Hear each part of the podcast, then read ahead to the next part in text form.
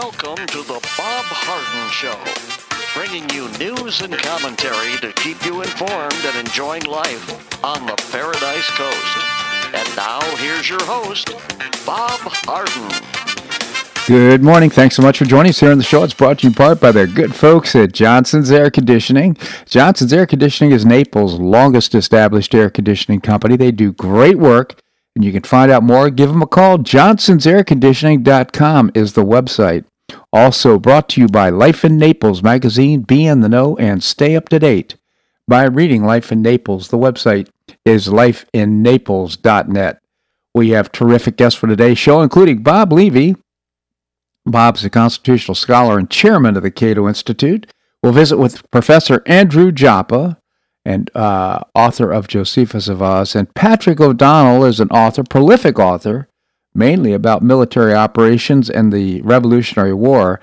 His new book, The Indispensables, is a terrific read. I've read it, and uh, we have an opportunity to, talk to him about his book and the American Revolution. It is November the 10th, and on this day in 1775, during the American Revolution, the Continental Congress passed a resolution stating that two battalions of Marines to be raised for service as landing forces for the recently formed Continental Navy. The resolution, drafted by future U.S. President John Adams and adopted in Philadelphia, created the Continental Marines and is now observed as the birth date of the uh, United States Marine Corps. Happy birthday, 246 years, the Marines. Serving on land and sea, the original U.S. Marines distinguished themselves in a number of important operations during the Revolutionary War.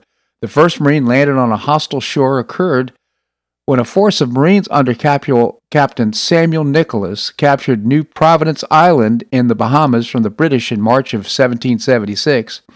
Nicholas was the first commissioned officer in the uh, Continental Marines and is celebrated as the first Marine commandant. After American independence was achieved in 1783, the Continental Navy was demobilized and its Marines disbanded. In the next decade, however, increasing conflict at sea with revolutionary France led the U.S. Congress to establish formally the U.S. Navy in May of 1798. Two months later, on July the 11th, President John Adams signed the bill establishing the U.S. Marine Corps as a permanent military force under the jurisdiction of the Department of Navy. U.S. Marines saw action in the so called Quasi War with France and then fought against the Barbary pirates of North uh, Africa during the first years of the 19th century. Millions for defense, but not one farthing uh, for uh, for the uh, paying the pirates. Since then, Marines have participated in all the wars of the United States, in most cases, the first soldiers to fight. In all, Marines have executed more than 300 landings on foreign shores Today, there are more than 200,000 active duty and reserve Marines divided into four divisions stationed at the Camp Lejeune, uh, Camp Pendleton, uh, and uh, New Orleans, Louisiana, and Okinawa, Japan. Each division has one or more expeditionary units ready to launch major operations anywhere in the war with two weeks' notice. Marines expeditionary units are self sufficient with their own tanks, artillery, and air forces. The motto of the service is Semper Fidelis, meaning always faithful in Latin. Happy birthday, Marines. Former uh, Florida Governor Ron DeSantis, not former, uh, officially announced he's running for reelection on Monday after days after a report indicated the Democratic Governors Association does not have a plan to give financial support to Florida Democrats looking to take on Republican governor. That's good news. DeSantis, who filed paperwork to run for a second term in 2022 on Friday, said during a press conference on Monday that a more formal kickoff to his reelection campaign will take place after the special election. He said he's delivered on all fronts during his first term and he's only just begun to fight. Florida's economy is strong. We've boosted teachers' pay, made historic investments in the Everglades restoration and water quality, signed strong election integrity legislation, provided unparalleled support for law enforcement and appointed strong constitutionalists to our state courts, he said, and certainly that's all true. I've also protected individual Floridians and small businesses by keeping Florida open and soon up for, uh, up for students and parents by ensuring schools provided in person instruction and by championing the rights of parents, he continued. We've also taken on big tech censorship, banned sanctuary cities, ensured that municipalities can defund, cannot defund law enforcement and stood up to the Biden regime, he said. Last month, DeSantis shot down speculation he'd run for president. I'm not considering anything beyond doing my job, he said. We've got a lot of stuff going on in Florida. I'm going to be running for reelection next year, and we're going to also be working on a lot of things in the state beyond just the governor's race, he said. Good news for Floridians. He's kind of our firewall against Joe Biden and the uh, Democrat administration right now running the federal government. This uh, pretty pertinent from uh, Breitbart News Desk. He, they say we may have jumped the gun when we predicted that Biden inflation would ruin Christmas because it looks like before that will happen, Biden inflation is going to ruin Thanksgiving. Kind of tongue in cheek. Uh, turkey prices are up around 41% compared to a year ago, the biggest annual gain since 1988. A slight bit of that year over year gain can be chalked up to high employment and pandemic induced social distancing, driving prices down last year by around 4%. But compared with October of 2019, prices are, have soared 36%. Food prices overall are up about 10.5% compared with last year. You know, if you don't believe it, just ask my wife, Linda. Uh, peer down the uh, supply chain, it's easy to see what's going on. Poultry feed prices are up 25%, and we're running as high as 41% this summer compared to a year ago. Grain prices overall are up 40%. The price of warehousing and storing farm products is up 5%. And then, of course, there's shipping. Trucking prices are up more than 20% year over year, according to the Producer Price Index. Prices of truck trailers are up by 19.7%. Gasoline prices, of course, you know this, they're nearly up 90%. Uh, President Biden spoke about the CEOs of Walmart, Target, UPS, and FedEx on Tuesday to discuss steps that the administration and private sector can take to further strengthen our supply chains and build on steps we've already taken to speed up deliveries and low prices. Unfortunately, any progress will not arrive in time for Thanksgiving. So if you're seeing uh, higher prices in the store, you're not alone. Everybody is. And uh, Thanksgiving should be a little bit more expensive, not just a little bit. 13 House Republicans, along with 19 Senate Republicans, are helping shift infrastructure projects away from their own districts and towards blue Democrat districts where they voted to support President Joe Biden's $1.2 trillion infrastructure bill. The bill includes the Digital Equity Act that expands broadband to American communities that currently lack access to the internet to either poverty, dilapidated infrastructure, or their geopolitical or physical location, such as rural communities. Uh, those uh, Breitbart News reported the broadband expansion will be partially based on how many non white residents and newly arrived immigrants a particular community has. Communities with large foreign born populations that are majority minority will be the first in line for expansion. In effect, the less white an area is, the more uh, immigrants who reside there, the quicker that community is to secure broadband expansion. Because Democrats uh, tend to represent these communities, Republicans vote for the bill serve to penalize their constituents for their region's democratic demographic makeup.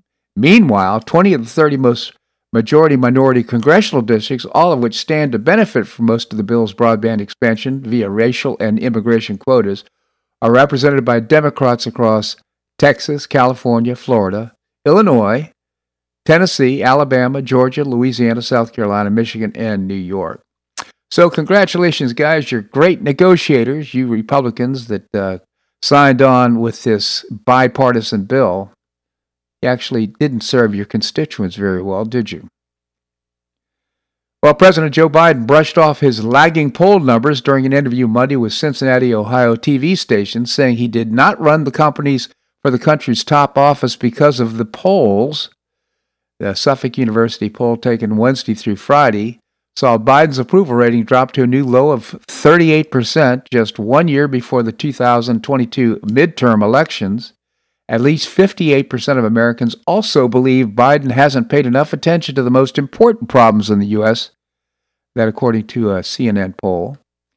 Kyle Inskeep of Cincinnati's W. KRC TV asked Biden whether he needed to re- recalibrate some of his administration's priorities Well, look, the poll I saw just before I walked on in another station was polling my numbers are down, but it's 48 to 52 percent, Biden said. But look, the point is, I didn't run because of the polls. In other words, that means to me, I don't care what people think. Biden contended his previous recovery a- efforts in uh, current legislation, his Build Back Better plan would have a significant impact on ordinary Americans like the households I came from. He doesn't describe what kind of an impact that would be, which I predict would be pretty negative. He also said his polling numbers were essentially the same compared to those of other former presidents during their time in office, including Bill Clinton and Barack Obama. He then suggested people have anxiety due to the coronavirus and surging gas prices. I don't think presidents should be deciding what to do about. Look, a lot of people are worried. Think about this. Look what what 750,000 have died because of COVID, the psychological scars that has put on so many people. Schools have not been open because of COVID, Biden said. We're in a situation where there's a lot, a lot of anxiety. Gas prices are up exceedingly high. That's why I have the Attorney General ta- taking a look at whether or not these gas companies are gouging people. He's the President of the United States. Do something about it, Joe. You can do something.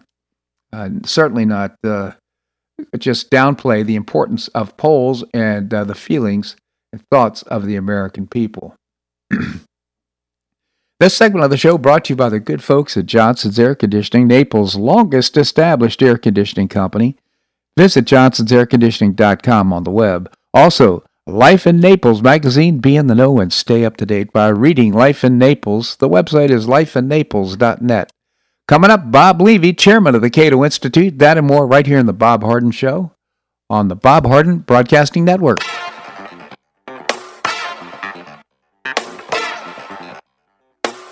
Stay tuned for more of the Bob Harden Show here on the Bob Harden Broadcasting Network.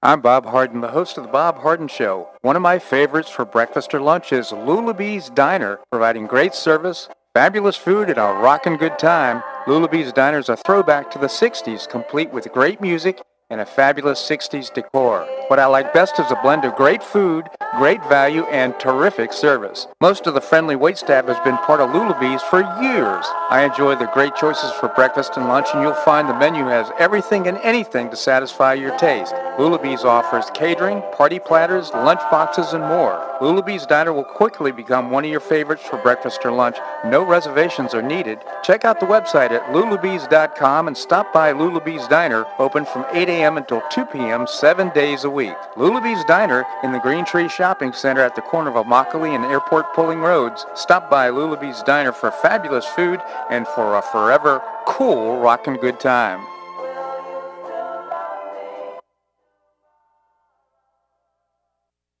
Collier County Sheriff Kevin Rambosk says the number one reason the elderly become victims is isolation. Golden Gate Senior Center goes a long way in keeping seniors connected into the community and with each other.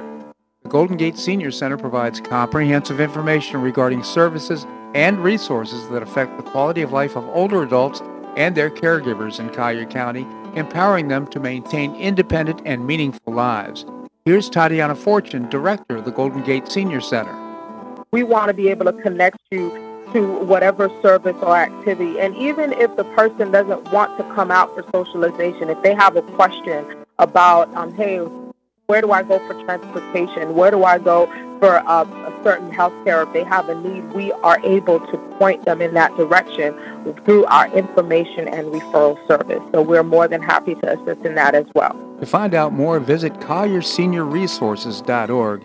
That's CollierSeniorResources.org or call the Senior Center directly at 239-252-4541. That's 252-4541.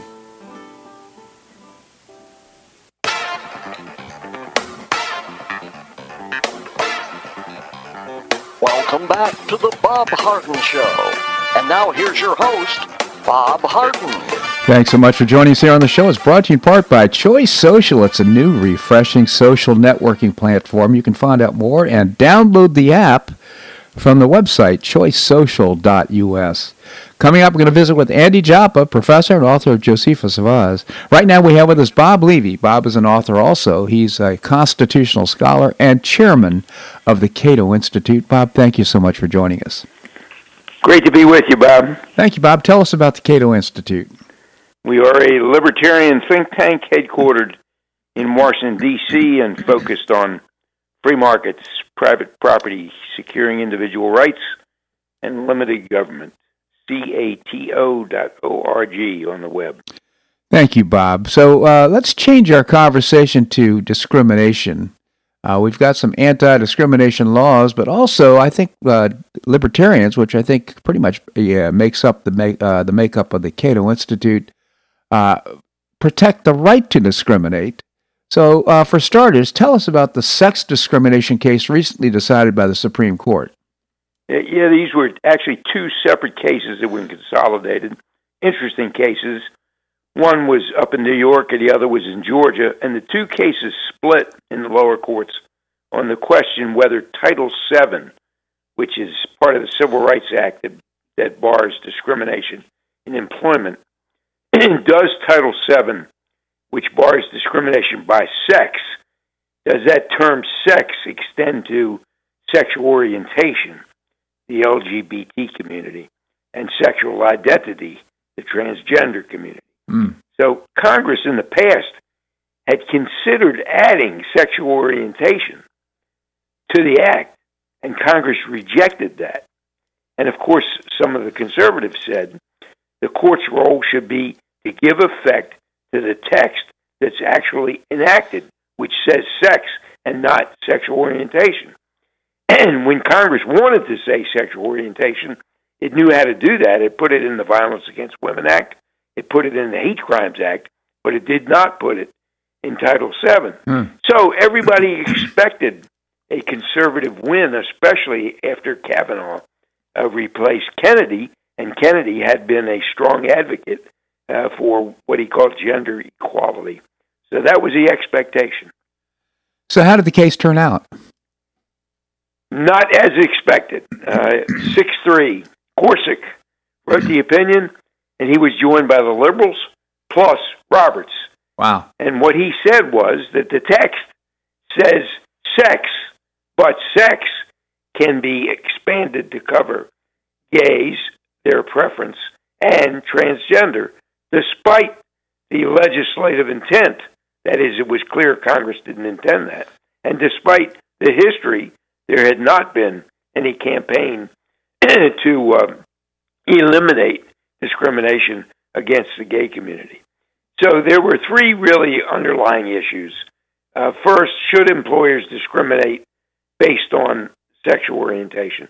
You know, this is a moral question, and my my answer to it is no, they shouldn't, unless there's a bona fide occupational qualification that says we really have to have a, a, a heterosexual in this position. Uh-huh. The second question is whether it's the government's job to compel non discrimination.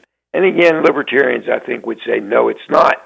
Private actors should make their own decision in that regard, and markets actually penalize bigotry because you lose customers and you lose the good employees.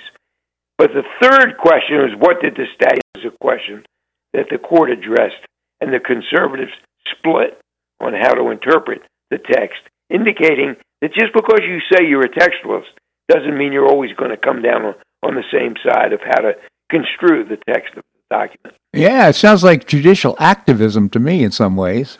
Yeah, a little bit. Of course, it took a lot of heat from some of the conservatives for expanding the term sex to cover sexual orientation. So let's get back to the basics then. Should there be a, a right to gay marriage? Well, I think Jefferson set the stage in the Declaration. He said the securities rights governments are instituted among men. So the primary purpose of government is to safeguard individual rights mm-hmm. and prevent some persons from harming other people. And nobody is harmed uh, by the union of two consenting gay people. And that, to me, is the threshold question whose rights have been violated and has to be, have to be secured by government action? My answer is nobody's rights have been violated except the rights of gay people who are denied, if they're denied, the right to marry. And even if it could be shown uh, that heterosexual marriages are vital for child rearing, that fact would have constitutional significance only if you could also show that by allowing gay marriages, you somehow preclude or reduce or discourage heterosexual marriages. And obviously, that's not the case. Nobody is foreclosed from marrying a woman or vice versa simply because uh, gay couples can also marry.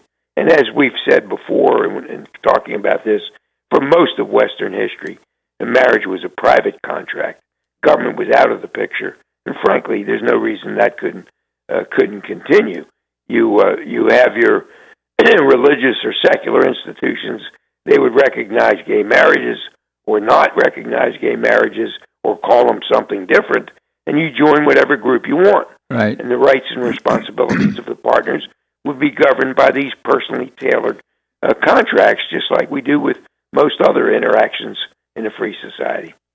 So, didn't the government kind of stick its nose in the, in uh, the marriage business, but with the Internal Revenue Service and some of the laws that have passed? Doesn't government have to define marriage for purposes of various laws that grant yeah, benefits? regrettably, government has uh, interceded, and there's more than a thousand federal laws dealing with things like taxes and transfer payments, and then there's all these state laws dealing with child custody and inheritance rights.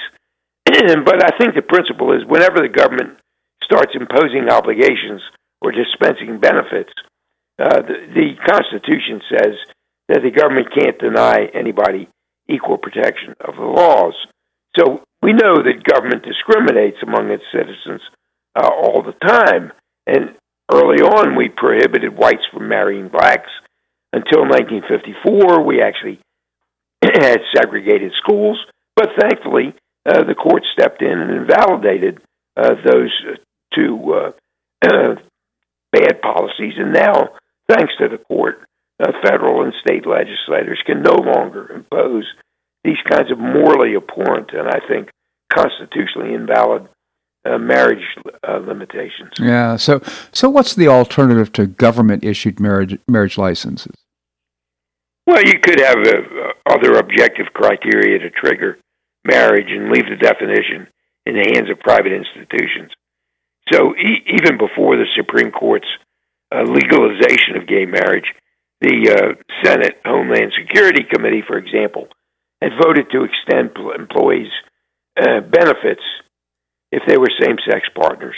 And the qualifying criteria, and this could have applied much more broadly, uh, you come up with an affidavit, you identify your partner, you certify that the partnership was intended to be exclusive and permanent, that you have a common residence, you have shared responsibilities. And even a lot of private sector employers had increasingly offered uh, same sex marital benefits, even before uh, the court stepped in. And according to OPM, the Office of Personnel Management, uh, nearly 60% of Fortune 500 companies had already conferred employment benefits on domestic partners. So, you know, it wasn't necessary to key those benefits to uh, to marriage. Yeah, such an interesting conversation, Bob. I'd love to pick this up next week. Again, Bob Levy, chairman of the Cato Institute. The website is Cato, C-A-T-O dot org. Always appreciate your commentary here in the, on the show, Bob. Thank you so much for joining us. Great to be with you, Bob. Thank you so much. All right, coming up, Professor Andrew Joppa, author of Josephus of Oz. That and more right here in the Bob Harden Show on the Bob Harden Broadcasting Network.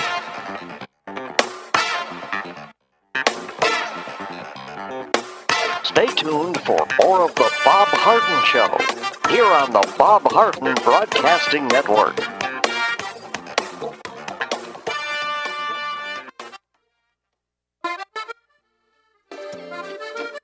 Blue Provence restaurant is a favorite dining destination for many Neapolitans, including Linda and myself. Blue Provence, located in a historic building in the heart of Old Naples at Crayton Cove, offers a mix of French bistro cooking with bold, fresh Floridian flavors. Experience award-winning cuisine at Blue Provence and enjoy one of Florida's most extensive, eclectic, and fun wine cellars. Dining your choice of the popular Eat-In Bar, the intimate courtyard garden, or the beautiful Provencal Caribbean dining room.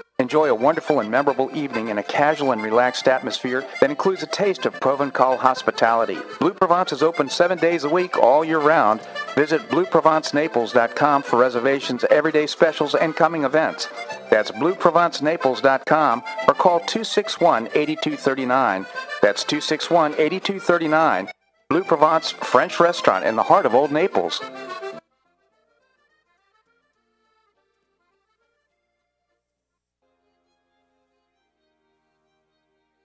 Gulf Shore Playhouse is passionately committed to enriching our cultural landscape by producing professional theater to the highest artistic standards and providing unique educational opportunities to folks in a spirit of service, adventure, and excitement. Over the past 15 years, the Playhouse has expanded immensely, outgrowing its current facilities. With dreams of expanding even further in order to better serve the community, broaden the economic impact, and strengthen the cultural fabric of our region, it's time to build and move into a new home. A 44,000 square foot state of the art theater and education center will be built on three acres at the corner of First Avenue South and Goodlette Frank Road, allowing Gulf Shore Playhouse to achieve those dreams. To find out more about Gulf Shore Playhouse, this state of the art performing arts center, and about the season's exciting productions, visit GulfShorePlayhouse.org. That's GulfShorePlayhouse.org. We'll see you at the show.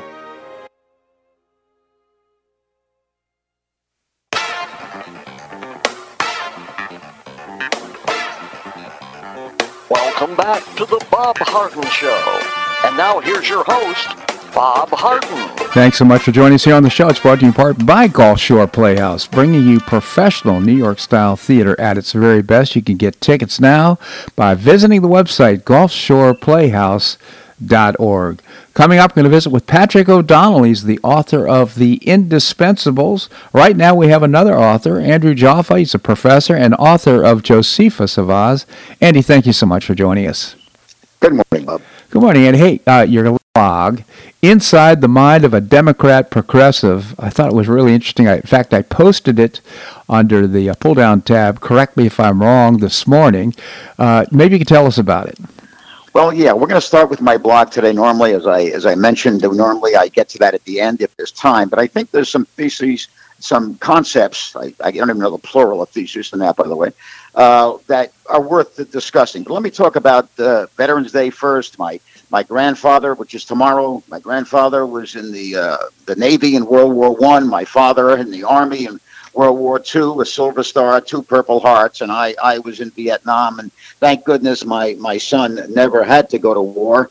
Uh, although for those that survive, it, it, tends for most of us to have been the most meaningful experience of our lives and, and built the nature of who we became as, as full adults post that moment. So um, I honor the veterans. I honor mostly, of course, those that paid the ultimate price. But, uh, you know, I, I really think the nation has to stop and pause and, and ask exactly what these veterans were risking their life for was it the type of things we're seeing in America today? The uh, the suppression of, of, of law, the uh, the uh, attacks on individuals because of their race. It's just uh, it's an outrageous phenomenon, and I, I obviously sincerely believe that most of these veterans were not putting their lives on on the line for that phenomenon, but.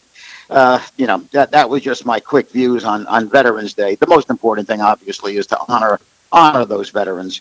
Um, we have some good news today, Bob, and it becomes increasingly difficult to find it, but I think there is good news today. Uh, Florida's uh, uh, infestation rate with COVID is now one half the case rate of California. Now, the important thing about that, I think, is that it's been suggested by medical authorities, without using these words, that Florida has picked up a herd immunity. Uh, how did that work? I guess is the is the appropriate question.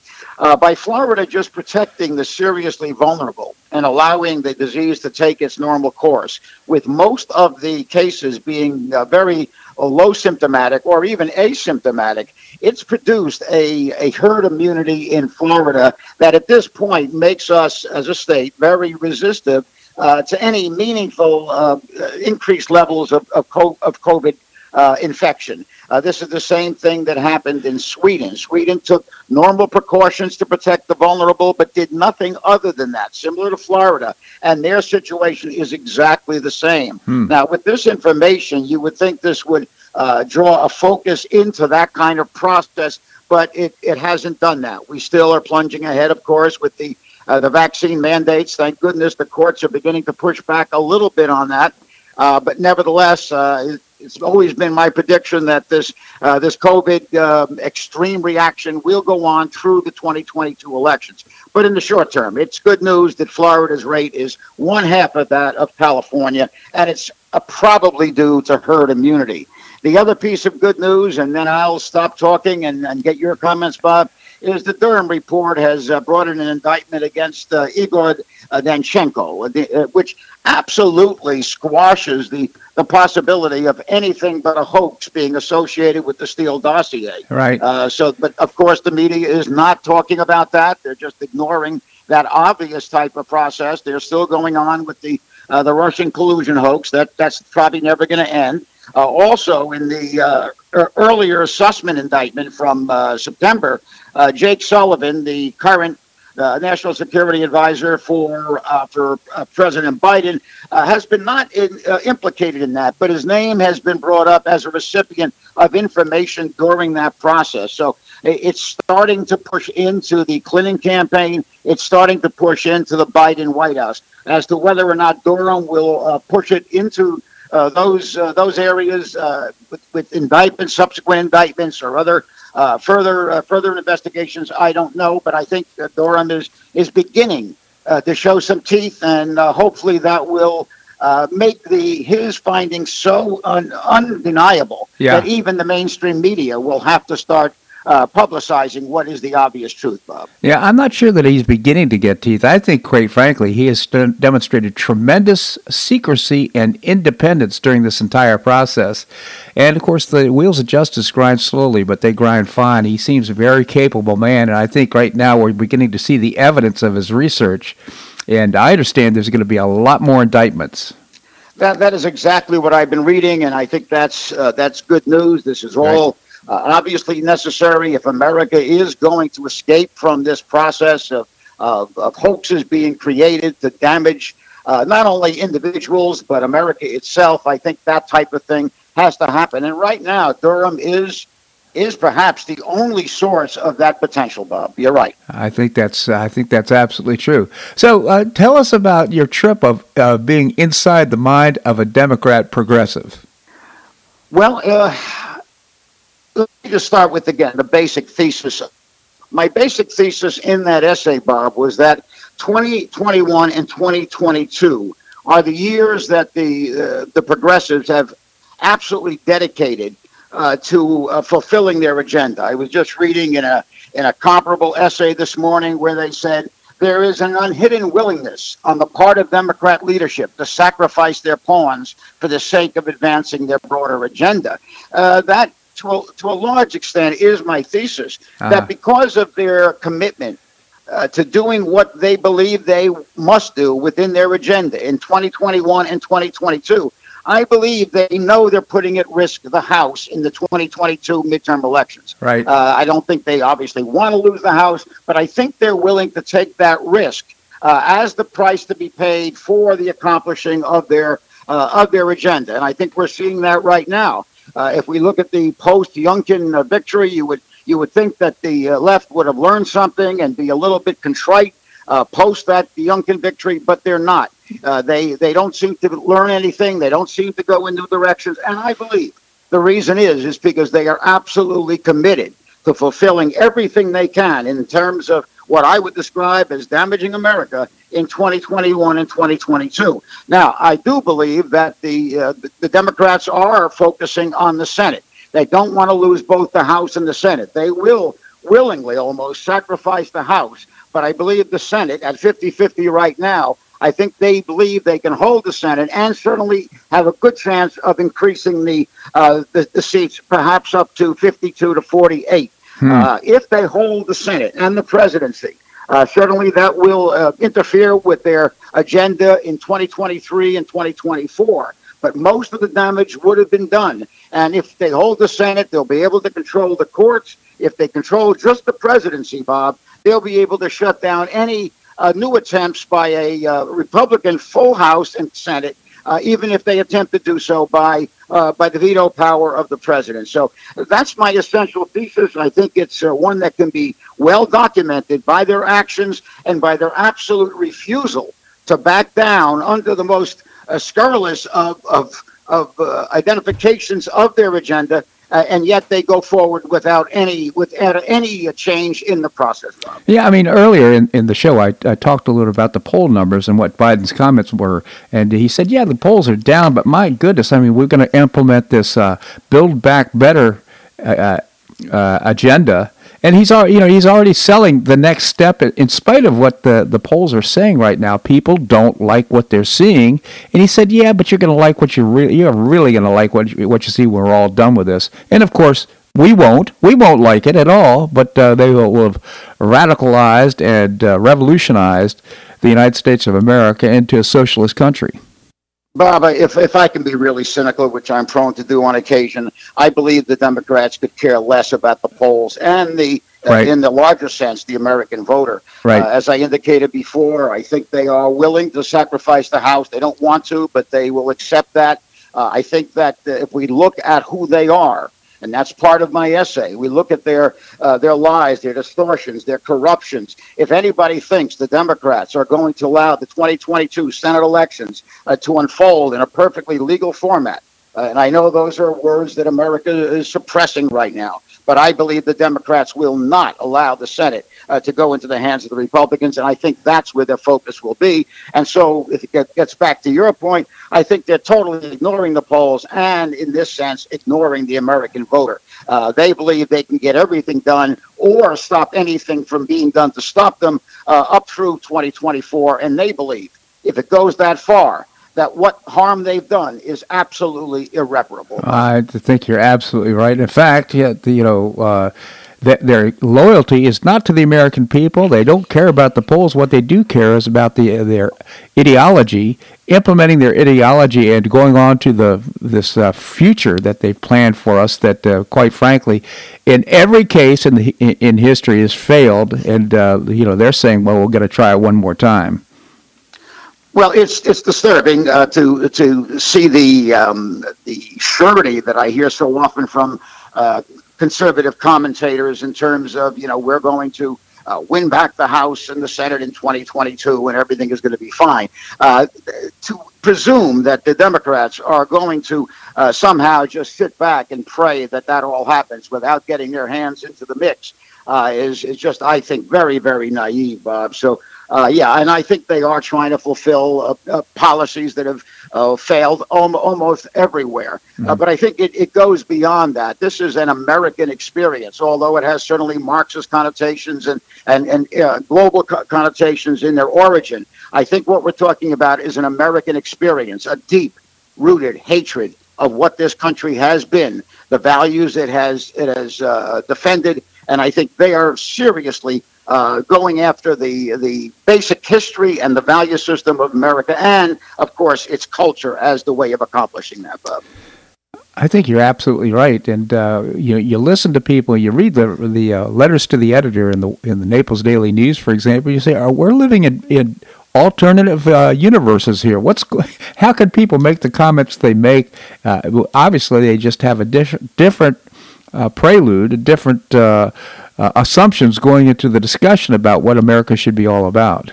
And, and they, they don't care about the, the reaction to these things. I just uh, heard the other day, perhaps yesterday, where uh, Pete Buttigieg was being asked by a reporter as to the racist connotation of the roads in America. Yeah. And he immediately had an answer available, which means the question was primed before the fact. Sure. Uh, and but you know that type of absurdity is just is so willingly distributed.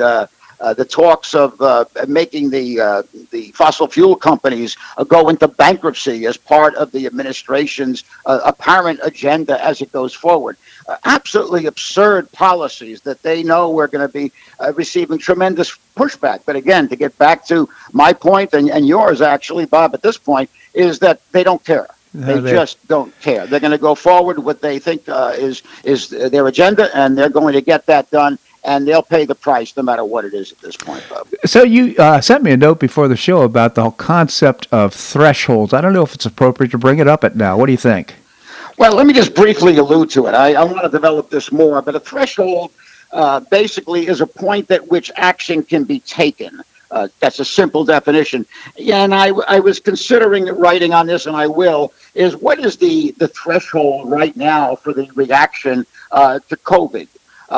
For example, for the government to go outside of constitutional authority, which is certainly what mandated vaccinations would be, there would have to be an extremely high threshold a level reached where it demands action. There is no thing, not nothing of that sort that exists right now. Right. Uh, actually, there's been a, a, general decrease in the uh, in the cases. There is no documentation at OSHA's level uh, that the work uh, the workplace is uh, is in any danger uh, from from COVID nineteen dissemination, and yet they go forward with it. There is no threshold that has been reached that would author authorize the government to reach outside of constitutional authority, but they are doing that.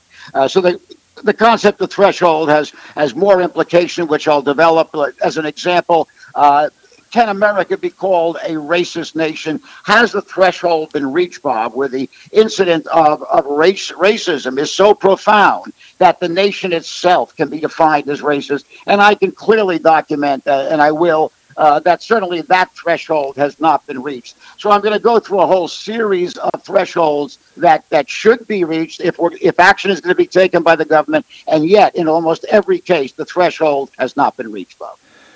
Your uh, concept of threshold reminded me of Malcolm Gladwell's book about uh, called "The Tipping and it just made me think it. Hey, well, once we reach a tipping point, uh, then things gain their popularity and gain their their influence in society. But this is a different concept, isn't it? But but it's similar to a tipping point uh, in in the sense that at what point does the government, as I I'm going to become redundant, at what point does the government gain the right to act, or perhaps more profoundly the necessity to act? Yeah. Uh, and certainly there is no necessity that exists uh, as it pertains to COVID nineteen at this point. Uh, right now, we're looking at the uh, the very weak extended impact of the vaccines. The, the boosters are being promoted and they will be demanded, just as the, the first two shots were, uh, were required in many areas. I think the boosters are going to be are going to be demanded.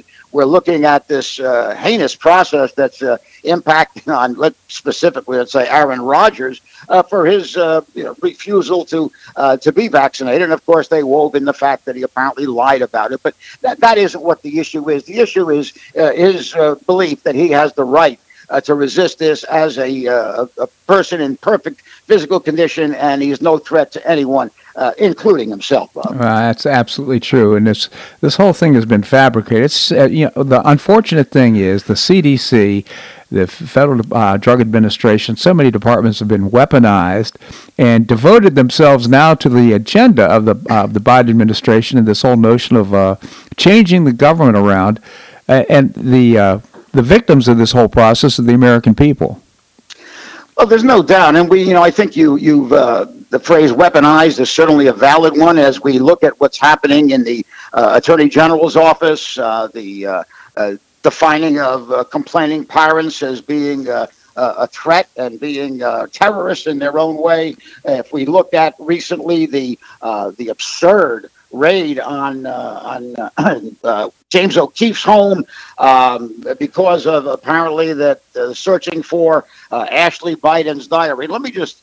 You know, this is not being given a lot of publicity, but uh, that diary is apparently valid. She has identified it as being her diary, and in it, there is a remark made that says she was sexually molested as a child and took inappropriate showers with her father. Now, I, I don't like to just throw out stuff like that. I'm not. Uh, that's not my style. Right. But I think in this case we have to look at this being suppressed, this diary being suppressed by the actions of the FBI, and I think that is a uh, a very frightening thing to watch the FBI being weaponized. If we look at the uh, the way the Justice Department is reacting to the January uh, 6th people, the, those that were uh, imprisoned, and many of many have uh, made confess confessions how how did that pleading of guilty occur, Bob? Uh, they pled guilty because they were threatened with extended jail term of, of 20 years and in some cases even more if they didn't plead guilty to a lesser charge. Yeah. And so again, how the federal government has extracted these uh, these pleas of guilty has been by absurd uh, hy- hyperbolic extensions of potential penalty and forcing them, in fact, by the by the threat into confessions that were totally inappropriate. Yeah, well, I think those are just great examples right now. Of what we're seeing and uh, how uh, there we have a dual system of justice right now. The, the Justice Department, the FBI, CIA, they pick and choose what's important and what supports the agenda, as opposed to what brings justice to all. Justice should be blind. The Lady of Justice is uh, blindfolded but that's not the justice we're seeing right now. no, it? it's not. And for those getting back to that concept of naivete, those that think that uh, everything is going to be fine after 2022, uh, if you look at that federal bureaucracy that is corrupted, I don't think it's just at the top, Bob. I think the FBI is is corrupted at any level of managerial leadership. I think it is it goes it goes that deep. I think that's true of NSA, CIA. I think it's true of the entire federal bureaucracy. And and look, the, the Democrat left knows this, Bob. So they know they know that those areas, those bureaucracies, will always have their back no matter what happens, Bob. So it's a it's a very dangerous situation for America. Uh, obviously, I and, and no one act, actually at this point uh, has an answer to these. Uh, certainly, the Republican Party is not giving the what I would regard as the appropriate pushback. There's almost no noise coming from the uh, larger Republican Party as it pertains to uh, to the um, January 6th issue. They're allowing Pelosi to have their will uh, with them. There, there's just no pushback on the uh, the carbonization debate that came out of Glasgow. Uh, you know, just one slight fact that seems to be uh, pertinent as it pertains to uh, climate change. in the last 150 years, there's been a 40% increase in the atmospheric content of carbon dioxide. Now, that sounds like a significant number. But if we look at the Earth's population yeah. in that same 150 years, it increased by 500%. Yeah. So we have a 500% increase in the human population, and the utilization of fossil fuels has grown uh, proportionately. There's been essentially a minimal increase uh, in, in, in carbon dioxide. So, uh, but there are many other facts that could be thrown that would absolutely get in the way of the more outrageous claims uh, being taken at Glasgow uh, and in general by the uh, the climate change movement. Absolutely. Andrew Joppa, again, professor and author of Josephus of Oz. Terrific read. Off topic for today's discussion, but Andy, always appreciate your commentary here in the show. Thank you so much for joining us. We'll talk soon, Bob. Thank you so much, Andy. All right, coming up, Patrick O'Donnell, author of The Indispensables, that and more right here in The Bob Harden Show on the Bob Harden Broadcasting Network.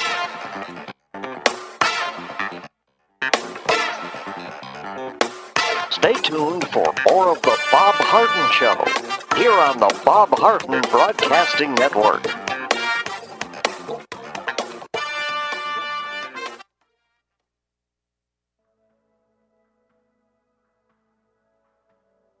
You suffer from joint pain in your shoulders, hips, or knees. I was suffering from debilitating pain in my knees.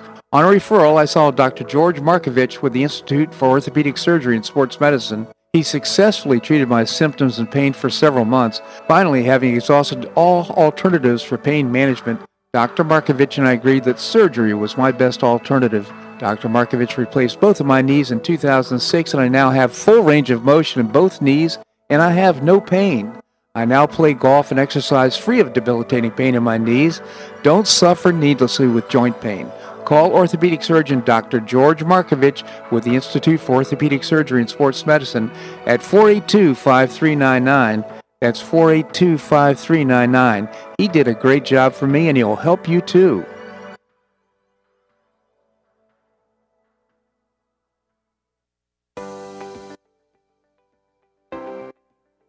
School choice is a growing movement, one that is already lifting thousands of kids across America is now supported by three out of four voters. The Optima Foundation, a 501c3 nonprofit, was founded to support the establishment and expansion of superior schools of choice. Optima's goal is the successful launch of Hillsdale College, classical academies, and other schools of excellence, serving kindergarten through 12th grade. The mission is to train the minds and improve the hearts of young people through content rich classical education in the liberal arts and sciences with instruction in the principles of moral character and civic virtue. A terrific product of the process, Naples Classical Academy opened this fall, and a classical virtual school, Optima Classical Academy, will open in 2022. Find out more by visiting optimaed.org. Help children in Florida optimize their education opportunities. Visit www.optimaed.org.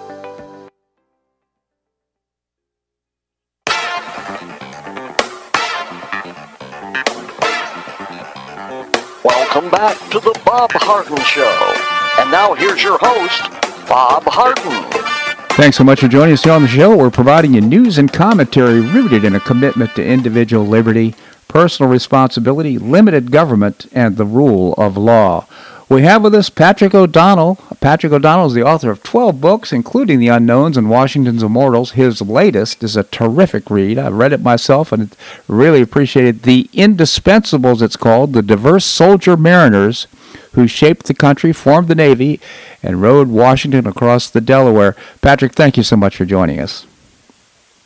It's great to be with you, Bob. Thank you, Patrick. So, who are the indispensables?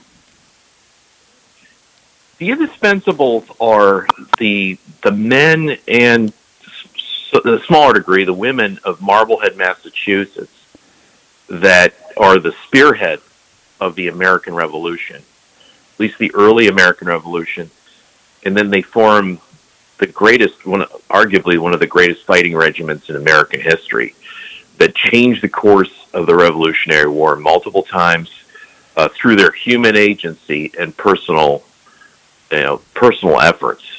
They saved Washington's army um, on multiple occasions. Uh, first, at the Battle of Brooklyn, where they row the, the army at, at, the American Dunkirk uh, across the East River and save it from a destruction and annihilation.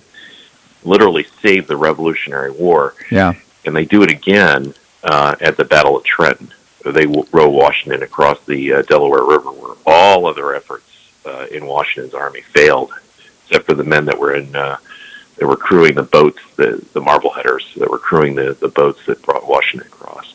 You know, I I, I have to comment that I've. Uh, always appreciated uh, the, the, history of the Revolutionary War, but it's been an intellectual or abstract intellectual concept.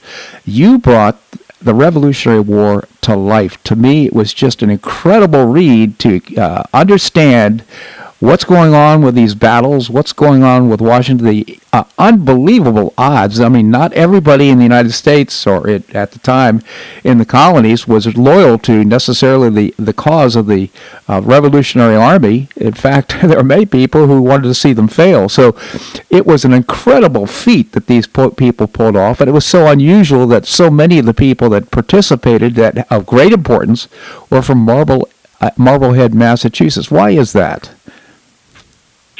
You know, I think that that's a really important point that you bring out, Bob. I mean, people think that the Revolutionary War is just this preordained event that, you know, was inevitable, that yeah. we are going to defeat the greatest empire of the world at the time, and that, um, you know, that had never had never lost an insurrection. They always defeated any any uh, any group of people that that came that came up against them. That's certainly not the case. This is about you know, we you think we have a divided country now? You look back at the Revolutionary War; it was deeply divided. Yeah, uh, people did not believe in the cause, and what you see is people jumping uh, sides based on the the ebb and flow of battles uh, in many ways, and also you had a country that was racked with hyperinflation. It was a very very tough time that makes us the nation that we are. Um, but it, it you know it flows from a set of ideas and principles that change the world, freedom and liberty. Um, in, you know, so much of our character is born in this Revolutionary War, and and these men, and to some degree the women uh, of Marblehead, Massachusetts, make that that incredible change. Uh, mm-hmm. They affect the revolution through their human agency. Uh, in the beginning, it's it's a lot of the ideas that flow from the revolution of freedom and liberty my main character in this book is Elbridge Gerry. People know that name from so-called gerrymandering. The reality is, this is a guy that was a thought leader, or one of the great founders. Mm-hmm. That's an unknown founder of the Revolution on Freedom and Liberty. Yeah. They also were the financiers of the war.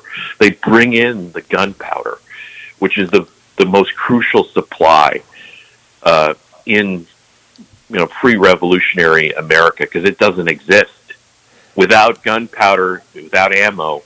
Guns are useless, and the British knew that, and they actively tried to disarm us.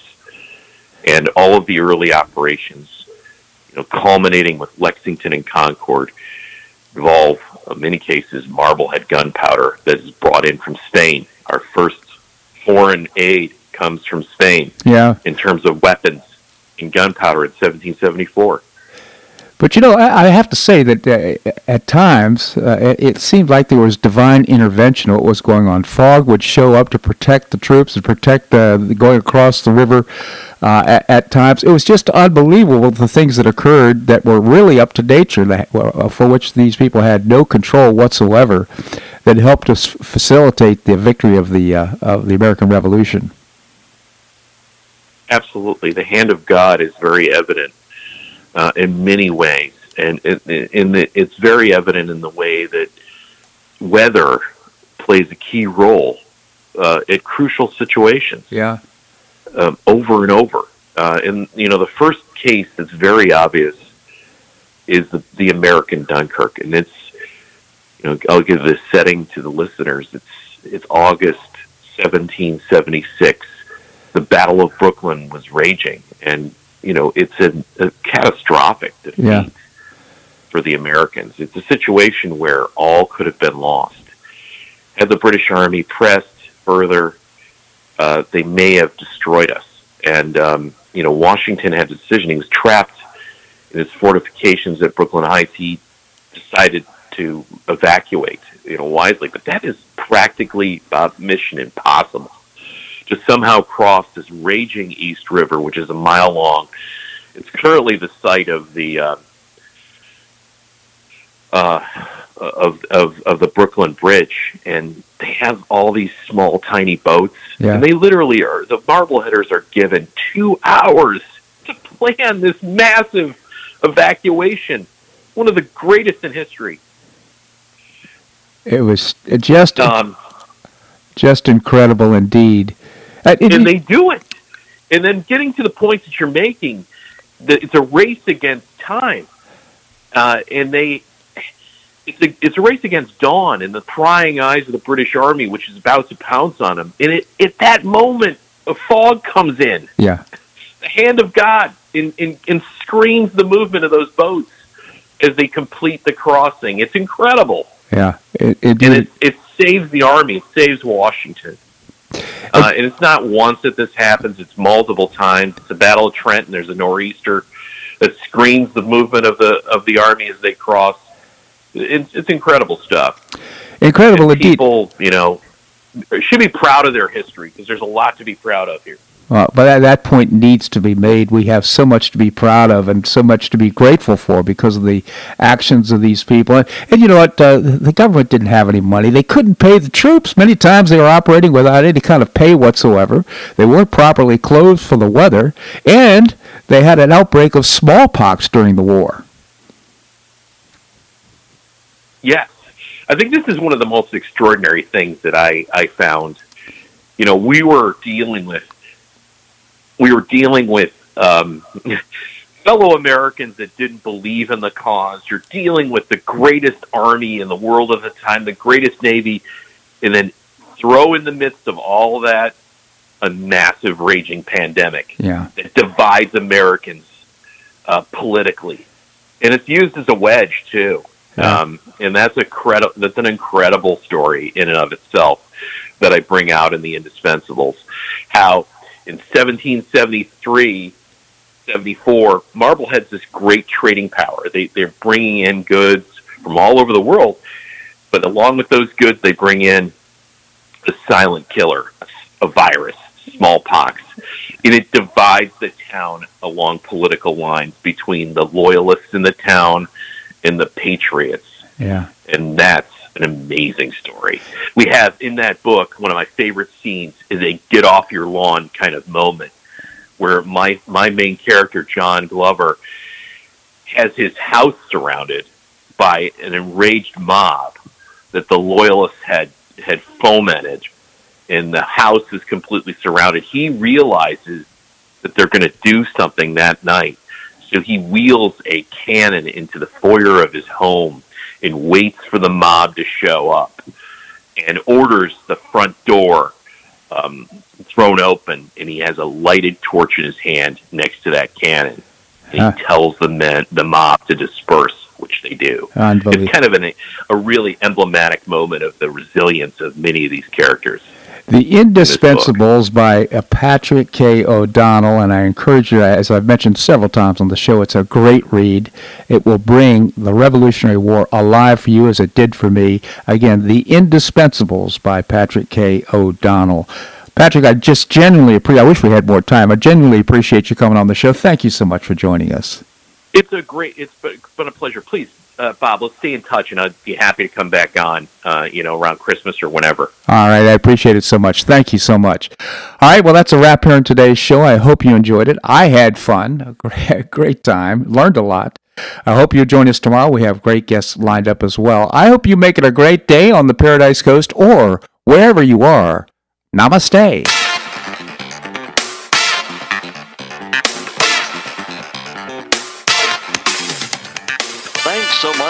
Listening to the Bob Harden Show on the Bob Harden Broadcasting Network. For more information and audio files of previous shows, visit www.bobharden.com.